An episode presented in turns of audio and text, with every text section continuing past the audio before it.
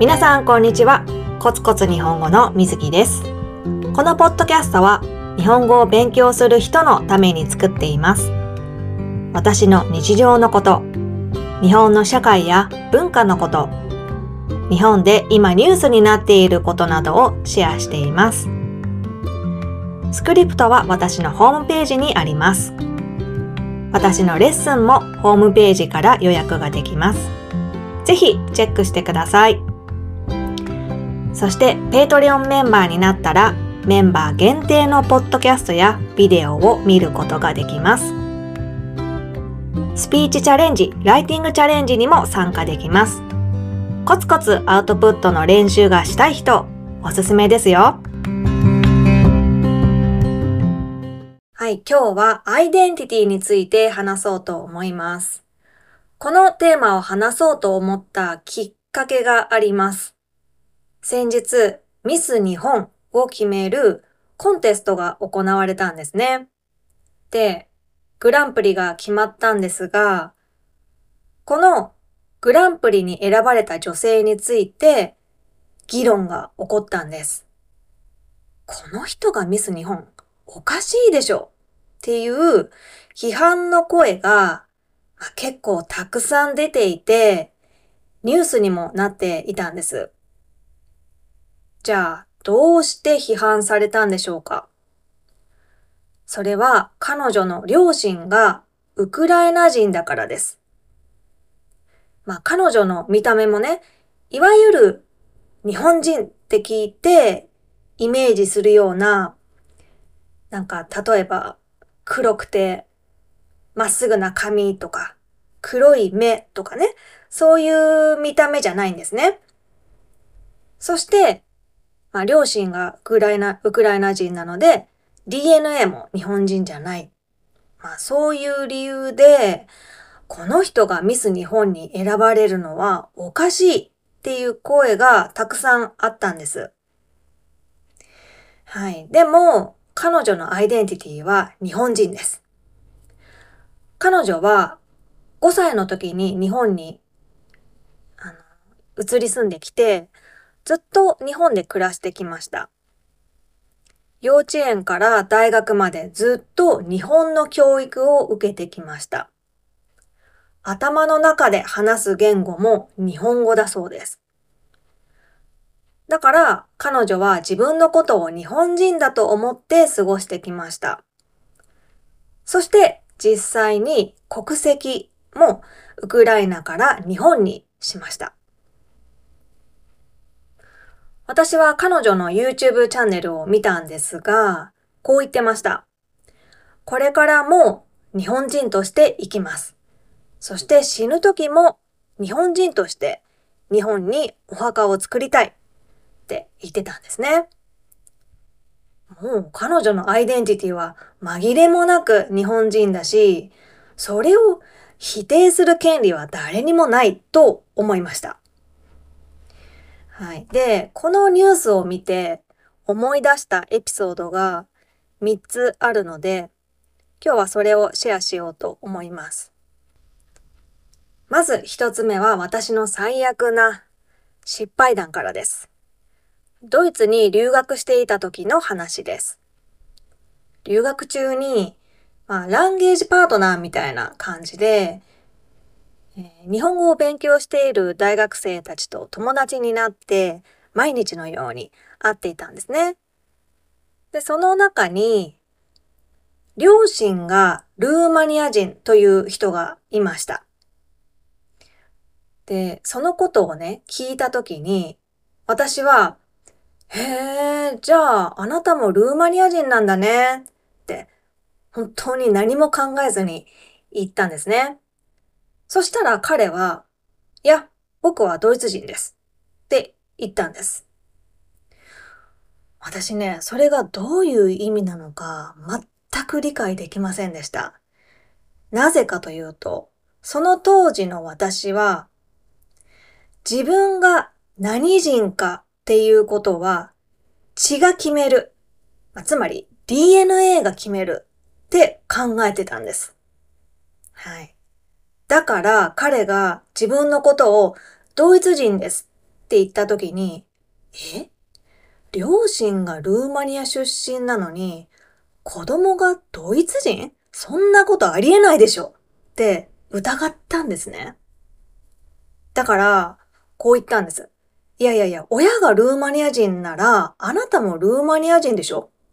って、本当にね、軽い気持ちで言い返したんですね。まあ彼は、いやいやいや、私はドイツ人です。って何回も否定していました。それでも私はね、理解できなかったんですね。まあこれは私の自分の勉強不足と、そして想像力が足りなかったせいです。はい。それで彼のアイデンティティを否定してしまっていました。はい。彼を傷つけてしまったと思います。でも、この失敗に気づいたのは、この出来事があってから10年以上経ってからでした。日本語の先生になるために学校に通っていたんですけど、その時に外国から日本に移民してきた子供たちについて、そして彼らのアイデンティティについて勉強したんですね。その時に、やっと私は自分の間違いに気づきました。ああ、私はあの時、本当に最悪なことを言ってしまったなって反省しました。えドイツの友達の中にトルコ人の子もいました。彼女の国籍はトルコなんだけど、でもドイツに変えたい、ドイツ人になりたいと言っていました。私はそのことも不思議に感じていました。なんで DNA がトルコなのに、ドイツ人になりたいんだろうって。まあ今思えばね、彼女もドイツで生まれ育っているので、アイデンティティがドイツ人だったのかなって思います。まあでもこれは私の勝手な想像で本当かどうかわからないですけどね。じゃあ二つ目のエピソードです。これもドイツの友達の話なんですけど、韓国人の子がいました。彼女もドイツで生まれ育った人でした。国籍は韓国。ドイツ語も韓国語もペラペラです。でね、その子はドイツの大学に通っていたんだけど、途中で韓国の大学に留学したんですね。で、その時私は日本にいたので、彼女に会いに韓国へ旅行に行ったんですよ。で、いろんな話をしている中で、こんなことを言ったんですね。今ね、大学の寮で暮らしてるんだけど、ルームメイトと仲良くなれないんだよね。その人に、あなたは韓国人じゃないって言われるんだよ。あなたの韓国語は変って言うんだよねって。悲しそうにね、言ってたんです。あなたは韓国人じゃないって言われて、まあ、自分がじゃあ何人なのか、アイデンティティはどこにあるのかっていうことを悩んでいました。はい。じゃあ三つ目のエピソードです。私の娘が通っていた保育園での話です。娘のクラスメイトに、お父さんが外国出身、お母さんが日本人という女の子がいました。その女の子は日本語ペラペラですが、見た目は外国のルーツを感じるような見た目をしていました。はい。それでここからは娘から聞いた話です。ある時、クラスの子たちと将来誰と結婚したいっていう話で盛り上がったそうです。その時に、ある男の子が、何々ちゃんとは結婚したくない。だって外国人だから。と言ったそうです。他にも、どういうシチュエーションかわからないんですが、その女の子はよく外国人ってからかわれていたそうです。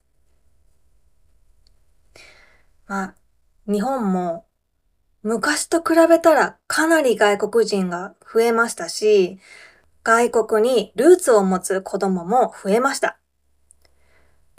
それでもやっぱり見た目が違うと、仲間外れにされたり、外国人って言われてしまう。これは差別とか偏見ですよね。はい。いろんなエピソードをシェアしましたが、皆さんどう思いましたか？私は、やっぱり私自身がそうだったように、知らないということが、どんなに、まあ、危ないことか、無意識のうちに人を傷つけてしまう可能性があるか。まあ、このことをね、身をもって経験しました。そう。だから、まあ私は子供たちには同じことをしてほしくないんですよね。そう。世の中にはいろんな人がいるということ。私たちがスタンダードじゃない。見た目も考え方も文化も人それぞれだから、もちろんアイデンティティも人それぞれで、うん、日本で生まれ育っても、アイデンティティは日本じゃないかもしれないし、そう、それは人それぞれですよね。で、外国人のような見た目でも日本人かもしれないです。そう、だから、だから人のアイデンティティを否定しちゃいけないってことですね。それを、まあ、このミス日本のニュースを通してね、私は子供たちに伝えました。これからも日本に住む外国人は増えていくと思うので、学校でもこういうことをね、しっかり教育してほしいなと思います。そうじゃないと差別とか偏見は、どんどんひどくなっていく気がします。